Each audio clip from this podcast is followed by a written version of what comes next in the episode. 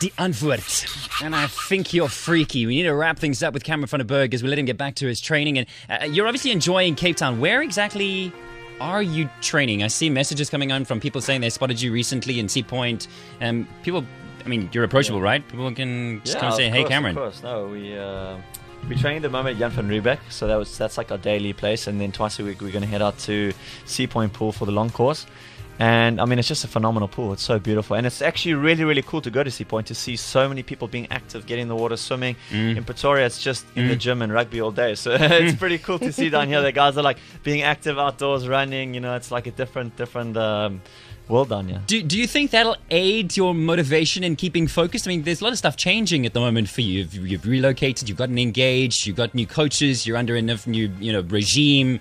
it's a lot of change, and to maintain focus and stay motivated, it's got to be hard. Now, for me, I think it's easier to get motivated and, and shall we say, um get going, you know, like uh, when something co- completely brand new, because I hate routine. I hate Okay. it doing the same thing over and over and over. So Sure. For me, I've been in Pretoria at the same pools forever, you know, so long that it becomes so monotonous, and I hate that game. That's I the mean- ADD. yeah, exactly. And, uh, so to actually be down here now, I've been training better than, than, than I've been training for, for quite some time. And also the fact that because I am getting older now, I'm 28, um, training at altitude started becoming pretty tough for me because Right. I couldn't string as many sessions together Okay. uh, because I wasn't recovering as recovering as, As quickly. So yeah, I feel like I'm smashing out the sessions pretty well, recovering really nice, and and uh, yeah, it's enabling me to to train better than what I did back in Pretoria. Then, Sweet. Just what would you do if you had to go swim at altitude? Would you go back up to Pretoria and train for a while? Yeah, you go Okay. back up. Yeah, so Pretoria is about 1500 meters. So Yeah. uh, over time, it's not extreme altitude, but it is enough to to hurt you. Okay. Well, we love the fact that you're here. Please stay in contact and pop around anytime you like. If Will you're looking do. for running buddies or you know uh, accountability partners when you need to do a Or plank, planking partners, planking partners. I mean, we're all, we're all we've been practicing. We've been practicing for this moment. Okay, I'll, I'll swing by before the World Championships, and we'll get that coin in shape. Yes, there we go. Cameron van der Burgh, ladies and gentlemen, thanks so much for uh, for being in studio, and thanks so much for all the comments that are coming through via Facebook and Twitter, of course. Uh, if you'd like to get in touch with Cameron and send him a young tweet, by all means, you can do so. Cameron VD Burgh. Uh, thank you, sir. Thank you very much, guys. Only a pleasure. We check out traffic details next. Here's Jerry with Deets. Good Hope FM. Traffic. Earlier broken down vehicle on the N1 outbound after Marine Drive has been cleared, but you can still expect heavy traffic approaching the Koeberg interchange if you're leaving CBD. Then on Jakes Gerwel Drive northbound, we've got an accident in the right lane just before Voortrekker Road. This is causing heavy delays and it's also causing heavy congestion on the southbound carriageway too, approaching the railway bridge.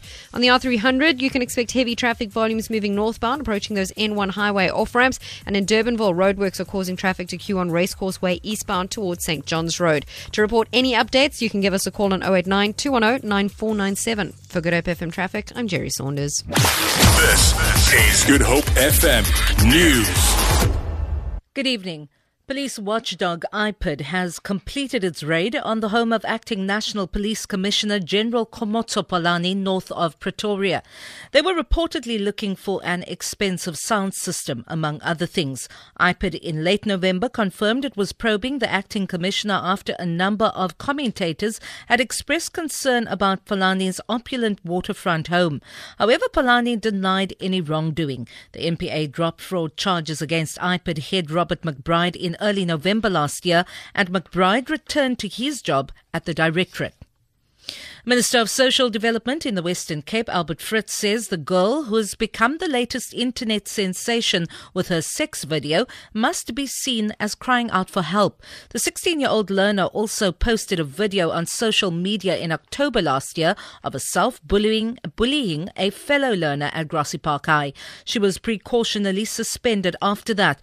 This means she is not attending school but still receiving work at home. Fritz says his department is coordinating the interdepartmental approaches in an effort to assist her.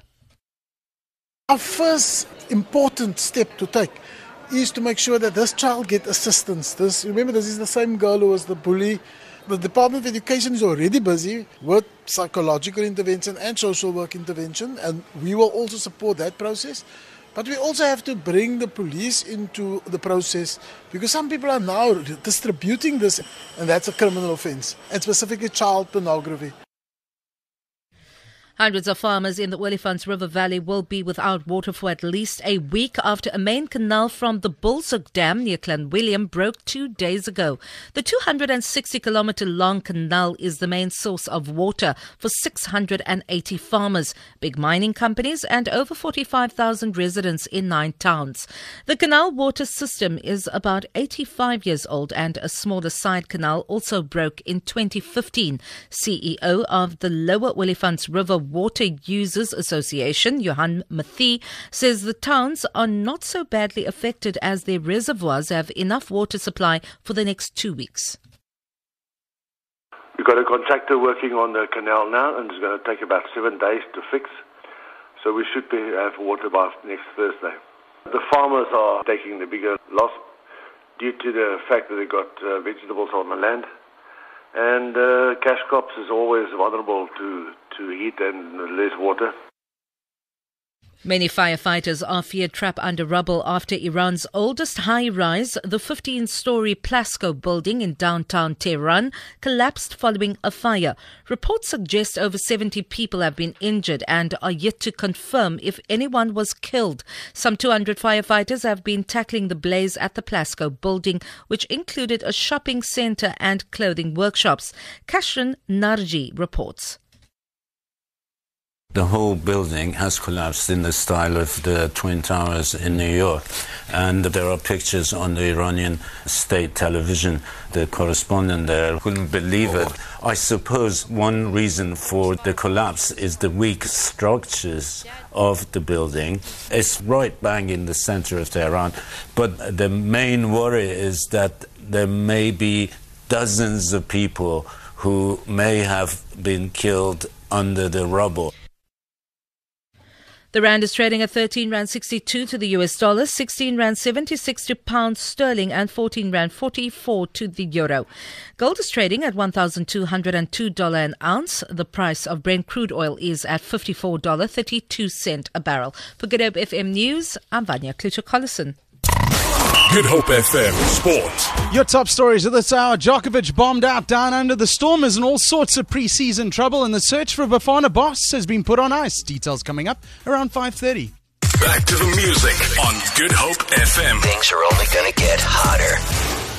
Stay tuned.